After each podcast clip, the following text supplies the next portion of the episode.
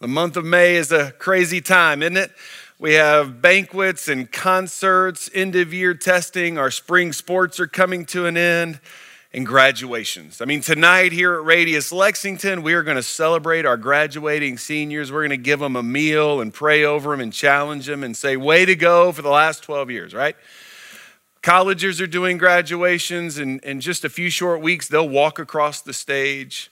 And for us, it's less about really you know, the last 12 years, even though that's an accomplishment and should be celebrated, for us, it's more about this pivotal moment. Like, this is a milestone in their lives. Big decisions need to be made, big moments are going to occur. And they, they need to decide Am I going into the workplace? Am I joining the military? These graduates need to determine colleges they're going to attend or trade schools they might want to go to. All of these are big, and they're not just big decisions because of rivalries or how good the football teams are or, or what branch of the military you may go into. They're big because they alter the course of life.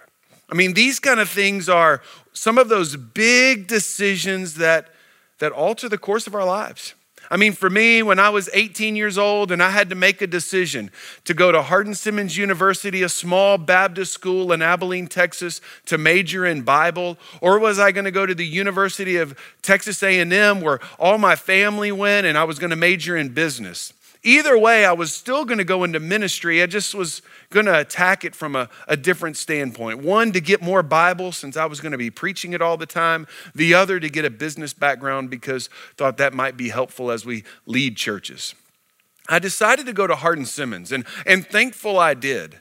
But I'm not thankful so much because of all of the Bible classes that I took and the ministry experiences gained, and those are valuable. The main reason why it was so important for me, that decision, that moment to go to Hardin Simmons, is because I met Terry Hogan, my wife, the best thing to happen to me since Jesus Christ.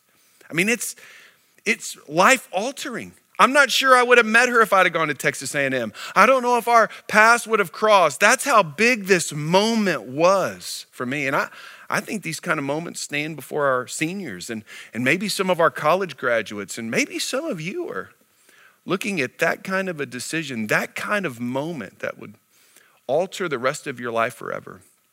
If we're honest, we probably only have five to 10 of those in a lifetime. I mean, that they are a fork in the road, change everything. And maybe not just change things for us, but change things for others. Today, we continue in our resilience series as we talk about Esther, and Esther comes across one of those moments. This is a, this is a fork in the road. It is going to change history for her and for others. And what's she going to do? How is she going to rise to the occasion? If you remember, last week we met Esther at the tail end of the Babylonian exile. Remember, the, the nation of Israel hadn't obeyed God, and so he told them, If you don't obey, I'm going to send you 70 years into exile in this foreign land. That 70 years is up. And the, the nation of Israel has been allowed to go home, except Esther and her cousin Mordecai, they're staying in Persia. We were also introduced to the, the Persian king Ahasuerus, or maybe your translation says Xerxes. Xerxes is just the Greek name for Ahasuerus. Either way, same guy. We learned in Esther chapter 1 that he got mad at his wife and he banished her from being the queen and from his presence.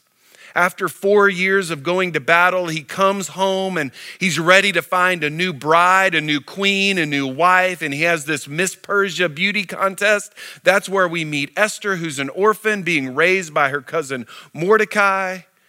She's swept up into the king's harem along with hundreds of other young girls, and she ends up winning the favor of the king. She's now Queen Esther at the end of chapter 2. And we're going to see her in some of her queenly moments, if you will, where she'll have to make some decisions. She's going to have to wrestle with some moments. Let's take a look at the first one that we have recorded of her as, as queen. It, it happens in chapter 2, verse 21. During those days, while Mordecai was sitting at the king's gate, Bigthan and Teresh, two eunuchs who guarded the king's entrance, became infuriated and planned to assassinate King Ahasuerus. When Mordecai learned of the plot, he reported it to Queen Esther, and she told the king on Mordecai's behalf. When the report was investigated and verified, both men were hanged on the gallows. This event was recorded in the historical record in the king's presence. Now, we're going to come back to this event a, couple of times as we go through the book of Esther. What I find amazing here is that Mordecai is, is clearly concerned about his cousin Esther. We see him kind of drifting by these gates often, and he overhears this assassination plot. He gets word to Esther to say, Hey, you need to warn King Ahasuerus that they plan to kill him. This plot is avoided, the, the assassination is foiled, and as a result, the king lives. That is Esther's first shot at it. And when you look at it, it's, it's, it's not that big of a moment, but it's a moment. And I think it begins to set the stage for us that what's going to happen in, in chapter three and chapter four. This is what I know about moments moments are made of challenges, decisions. These, these moments are made where we have to rise to an occasion and do something. I would say this the challenges you are willing to face will rise in proportion to the character you're willing to develop. So, the challenges that I'm willing to face, the challenges and decisions that I'm willing to come up against and, and face head on, they're going to be in direct proportion to the character that I'm willing to develop. Because character isn't forged in good times, character is forged in hard times, in heat, in, in difficult circumstances. Now, as you read this first one, this isn't a difficult circumstance. She's going to tell her husband, the king, that there's an assassination plot against him. That doesn't take a lot of character. It doesn't, it's not really that big of a moment, but she rises to it and she lets him know. Let's just keep this in mind for the rest of our time because these moments are going to get bigger. Will her character rise to it? We'll keep reading. Chapter 3, verse 1. After all this took place, King Ahasuerus honored Haman, son of Hammedatha the Agagite. He promoted him in rank and gave him a higher position than all other officials.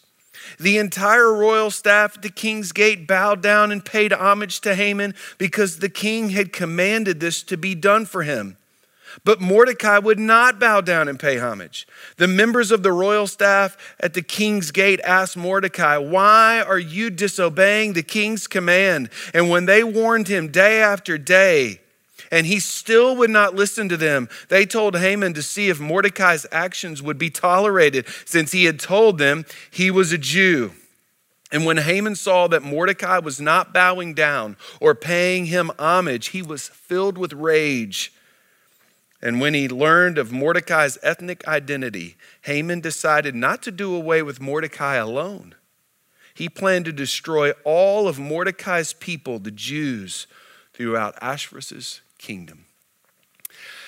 We have Haman here being promoted, probably which is a sermon in and of itself. I mean, it was Mordecai who reported about the assassination attempt. If you were reading chapter 3, verse 1, if anybody should be given a parade, if anyone should be told to bow down to, it would be Mordecai. But instead, Haman is promoted crazy. Life's not fair, right? There's all kinds of stuff we could talk about there.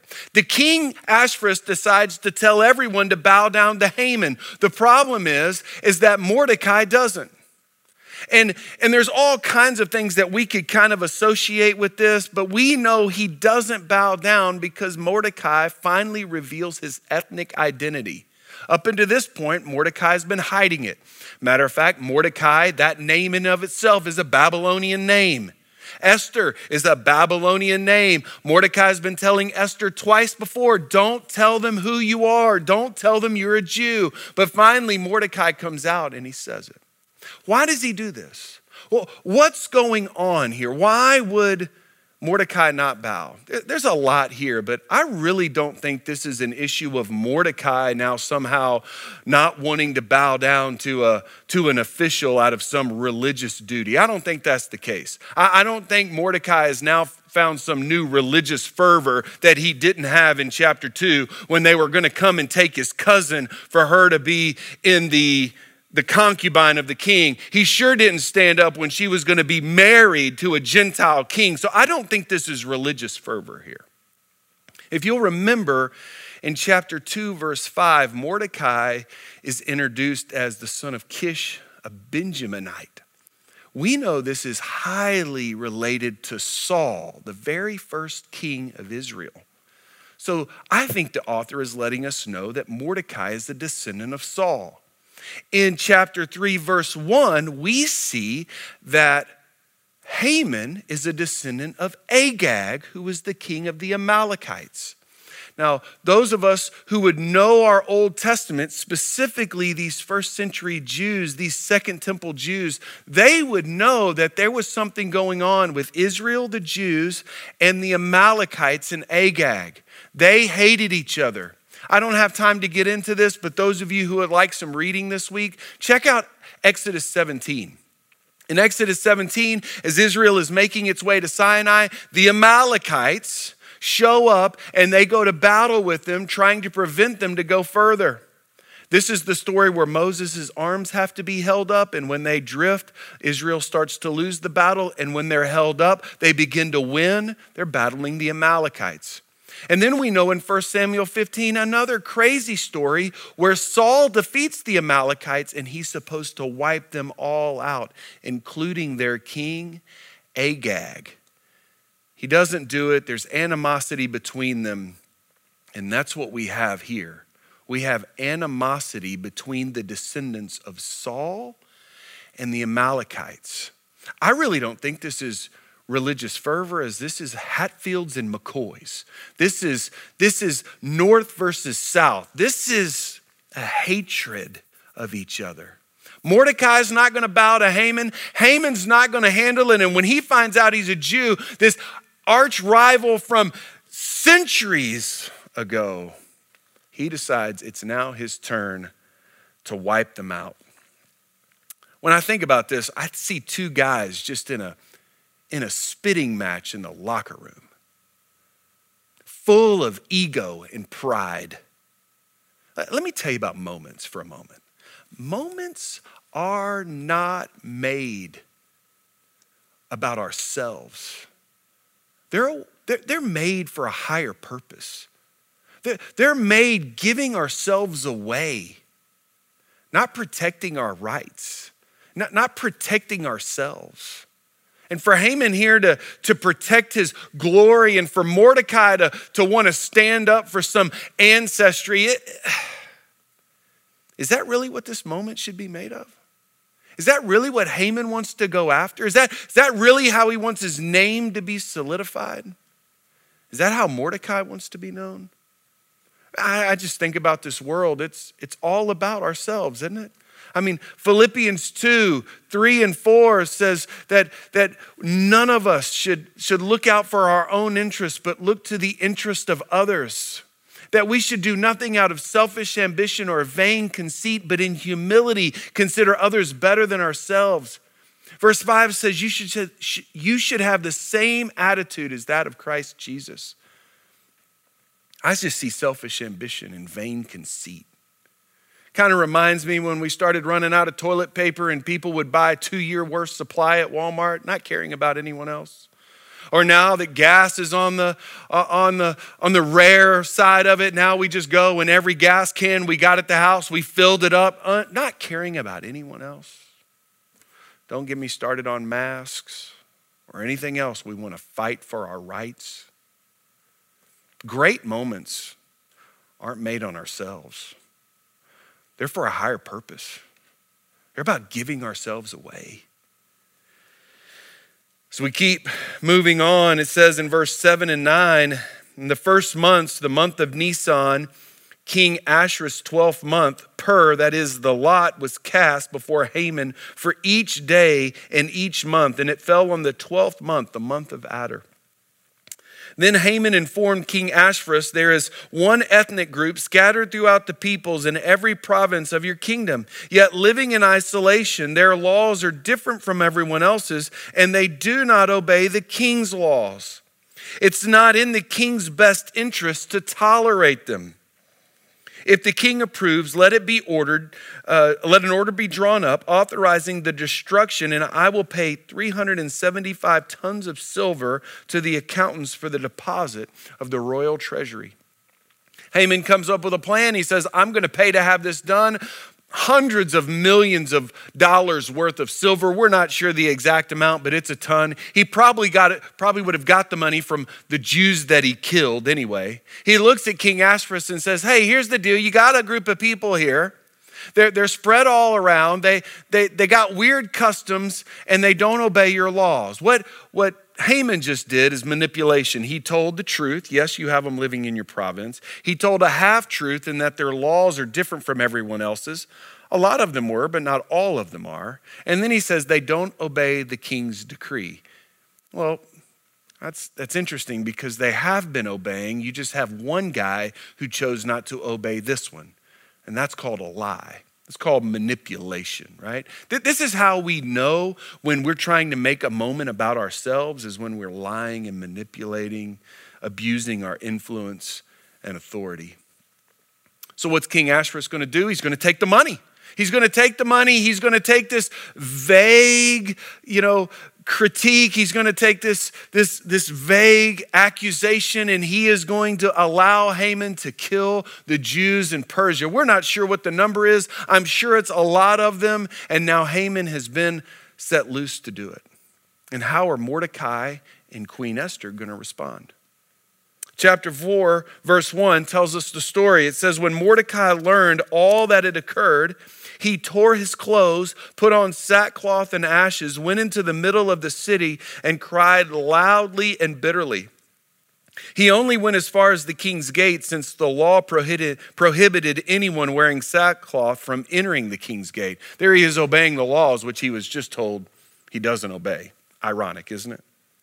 Verse 3 There was a great mourning among the Jewish people in every province where the king's command and edict came, and they fasted, wept, lamented, and many lay on sackcloth and ashes.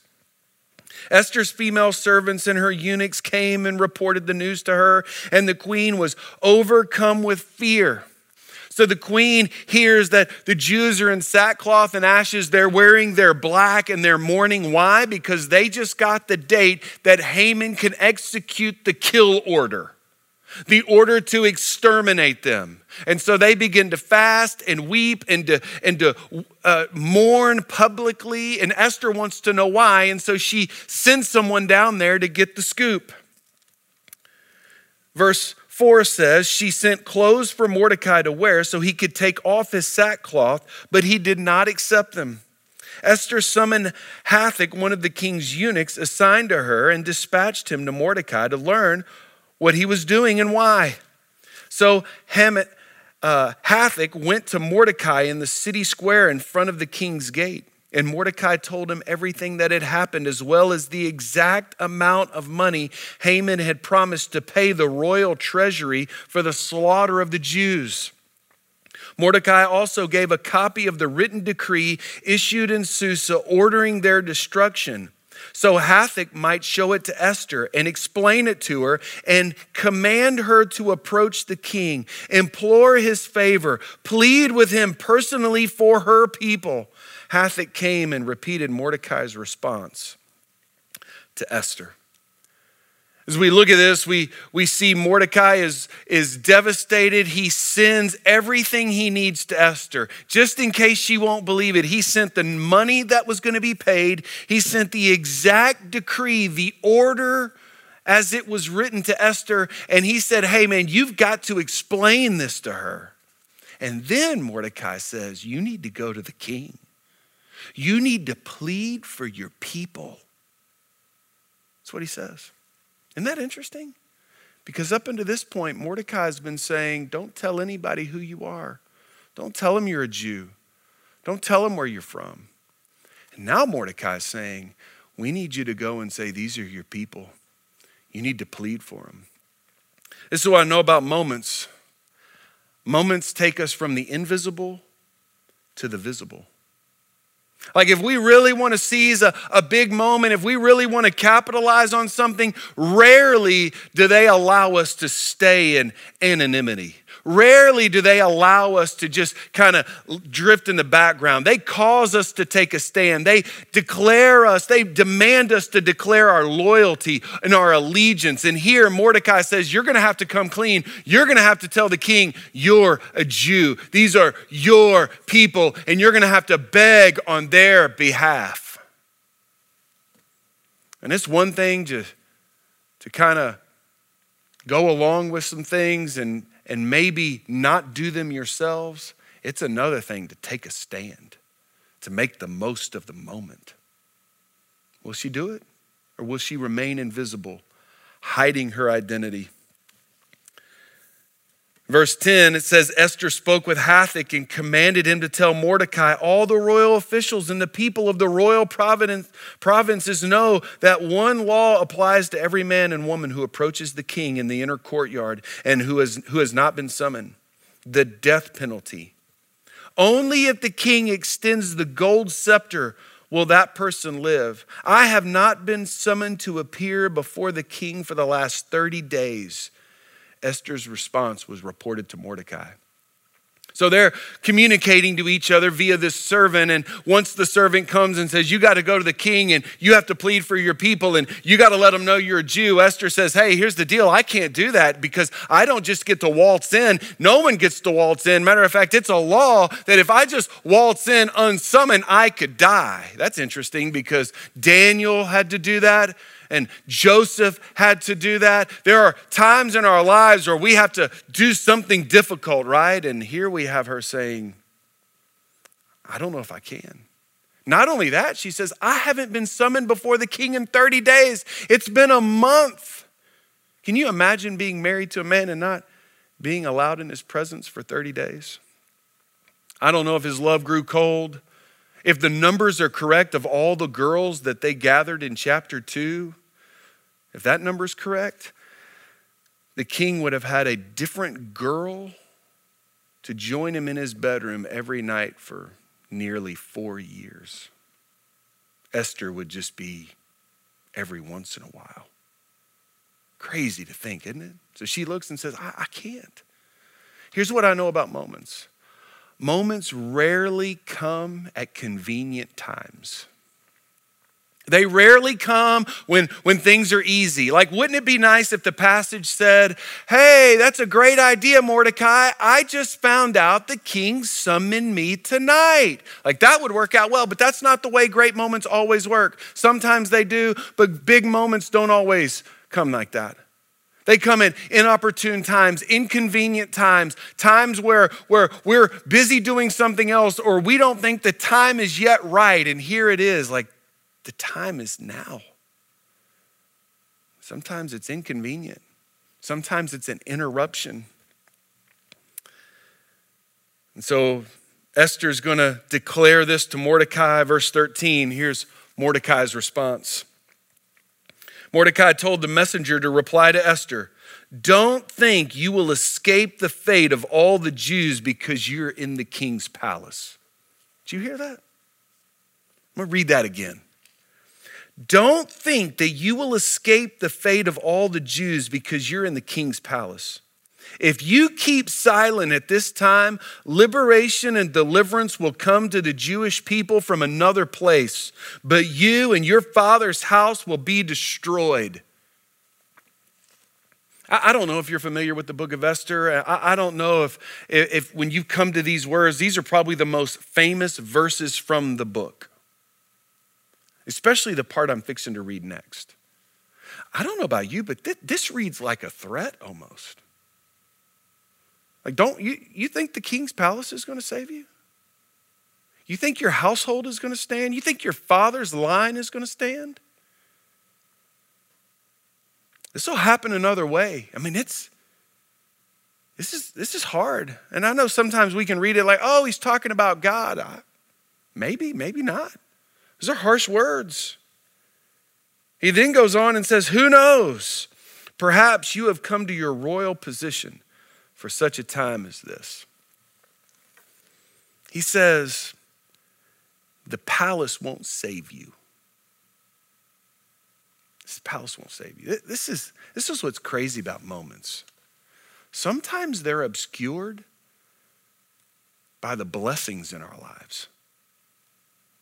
I know it's hard to imagine all that has happened to Esther right now, but at the end of the day, she's the queen. She's attended to by servants. She's living in the palace. She's eating royal food, attending great parties. And sometimes all of that, and we would call that a blessing. Even though it's not how she wanted to be there, it's probably not how she drew it up, it's probably not the way she dreamed her life would be, but it's not too bad right now, right? Sometimes these blessings obscure the moment. Sometimes it's our money, sometimes it's our home, sometimes it's our cars, sometimes it's our children, sometimes it's our job. They distract us. They, they keep us from seeing something great to be done. They keep us preoccupied from delving into a moment where something fantastic could happen. Mordecai says, You don't let the palace fool you. It's not going to save you. Not only does moments sometimes are they obscured, but sometimes we underestimate the value of our words and our deeds.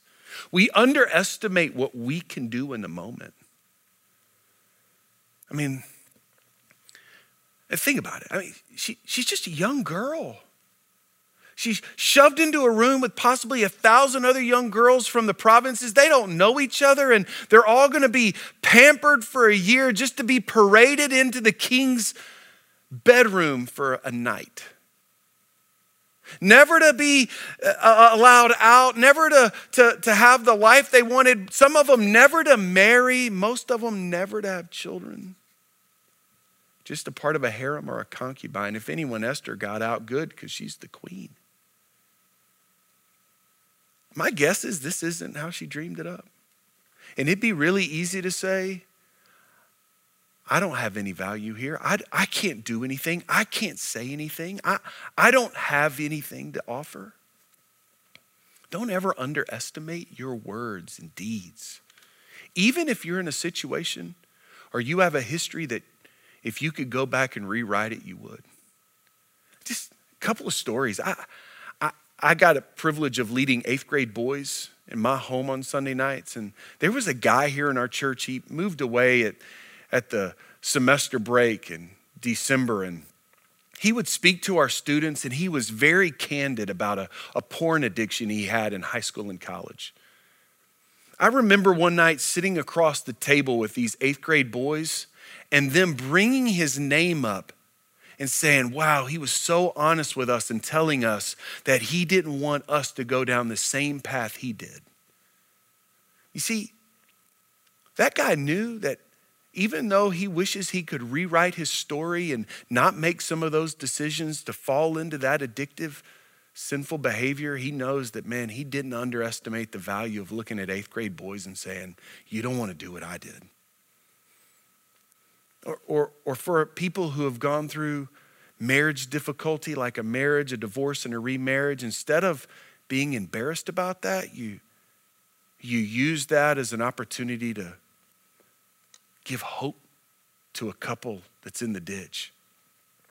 Or, or maybe, maybe there's pain in your life, loss. Don't ever underestimate the power of your word and deed. And here's Esther in a spot that that's not what she wanted. It's not how she drew it up. Don't underestimate how powerful this is, how powerful the moment can be. Finish up last few verses. says Esther sent his reply to Mordecai Go and assemble all the Jews who can be found in Susa and fast for me. Don't eat or drink for three days. Day or night, I and my female servants will also fast in the same way. After that, I will go to the king, even if it's against the law. If I perish, I perish. So Mordecai went and did everything Esther had ordered him. It's one of those moments where you look at her and say, That a girl.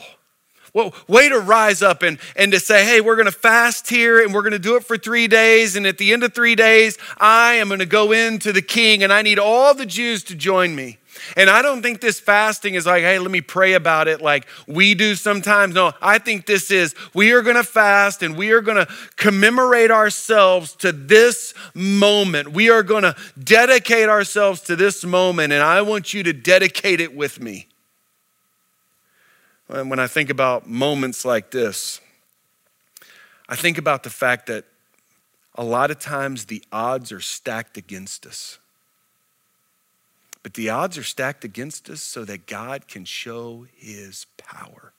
I mean, isn't that true all through Scripture? The odds are stacked against David and, and Joseph and Moses and Gideon, and the list goes on. The odds are stacked against them. The odds were stacked against 11 guys who followed Jesus for three years, and this thing became a massive movement after his resurrection. It shows his power. This is going to be that time where they say it. I'm going to go to the king, and if I perish, I perish. And if this thing goes forward, it goes forward. Why? Because it's had to be more than me. I wonder if, remember the tail end of chapter two? Going to tell the king that there was this assassination plot against him, that didn't take a whole lot of character. Not that big of a challenge. And I ask, would her character rise to this one? She's a little hesitant, had some questions, a little bit of fear, maybe a lot of fear. But now we see her character is rising to it. Her character is rising to this moment and this challenge, even though the odds are stacked against her. Finally, I'll say this about moments moments are not always open doors and open windows. Sometimes moments are walls to climb over. We live in this, this little cliche Christian world sometimes it says, hey, you just walk through the doors that God opens. And that's great when He opens a door. But sometimes you have a wall to climb over, you have a ditch to get in, you have barbed wire to army crawl under. I mean, sometimes the moment is, is hard, and we got to step up. Matter of fact, great moments are like that, aren't they? When there's a wall to go against, when there's a wall to climb over. That's what makes our greatest heroes heroes. That's why we're going to love the way this story ends because here's a young lady that's going to she's going to climb over the wall. My question for you is do you got a wall to climb over? Or are you just waiting for nice, clean, open doors? For some of us, it may be that our marriages are in a ditch and we just, we got to get in and climb over the wall and get to work. For others of us, it's a, a sin issue, and we got to rise to the moment and say, Man, my life is going to be changed forever because I'm going to confront this. And you're going to climb the wall. For some of us, it's to, to love a neighbor that doesn't talk to us. For others, it's to offer forgiveness for someone that's wronged us. For, for whatever it is, there are walls in front of some of us, and we need to climb them. Seize the moment. Seize the moment. As I try to close, I, I, I guess I would say this that there are hundreds of moments throughout our days that aren't radically going to shift our lives. They're not radically going to alter our lives. But they're moments nonetheless, moments where we try to live in obedience, moments that are seemingly just mundane, like how we treat our wife and kids, how we act at work. It's moments. I would say those moments are just as profound, just as important, because you never know how that moment may be mundane to you, but be incredibly significant for someone else. So I'll ask you a question as I close. What if I told you that in the near future, there was a moment ahead that would radically alter your life or someone else's? How would you live? Would you have your head up looking for it? Maybe that's what God wants from us. Let me pray. Lord, there's not a, a doubt in my mind that our lives are full of these moments. Some of them mundane, some of them monotonous, some of them boring, some of them we never give a second thought to. We don't give a second thought to the word we say or the, the, the deed that we do. We just, we just do them. We're on autopilot. And Lord, I, I pray for us that we could get our heads up and we could begin to see that that we don't want to live for ourselves. We want to live for something bigger and higher. We want to be on the lookout for moments that may not change our lives, but could sure change someone else's. So, Lord, I, I pray, first of all, that, that our eyes would be up. The second thing I pray is that we would have character to rise to these, these difficult challenges, these difficult decisions, that we would be willing to develop and forge a character that would that would be able to climb over difficult challenges, difficult moments. And then finally, I, I pray for us as there are many of us who have walls in front of us. And, and for many of us, we're hoping that a door opens or that we can walk around the side or maybe even just a window slides. But Lord, at the end of the day, we might just have to climb over it and get dirty and I pray for the courage and the strength to do it. I pray for the discipline and the character to make that happen. I pray for people to come alongside of us and to cheer us on. Lord, I pray that we would um, not miss moments, great moments to change our lives or someone else's lives for the sake of you and your glory. I'm excited to see how that's going to happen as a result of this moment in this book as we finish this story in the next couple of weeks. Lord, we love you. We pray all of this in your son's name. Amen.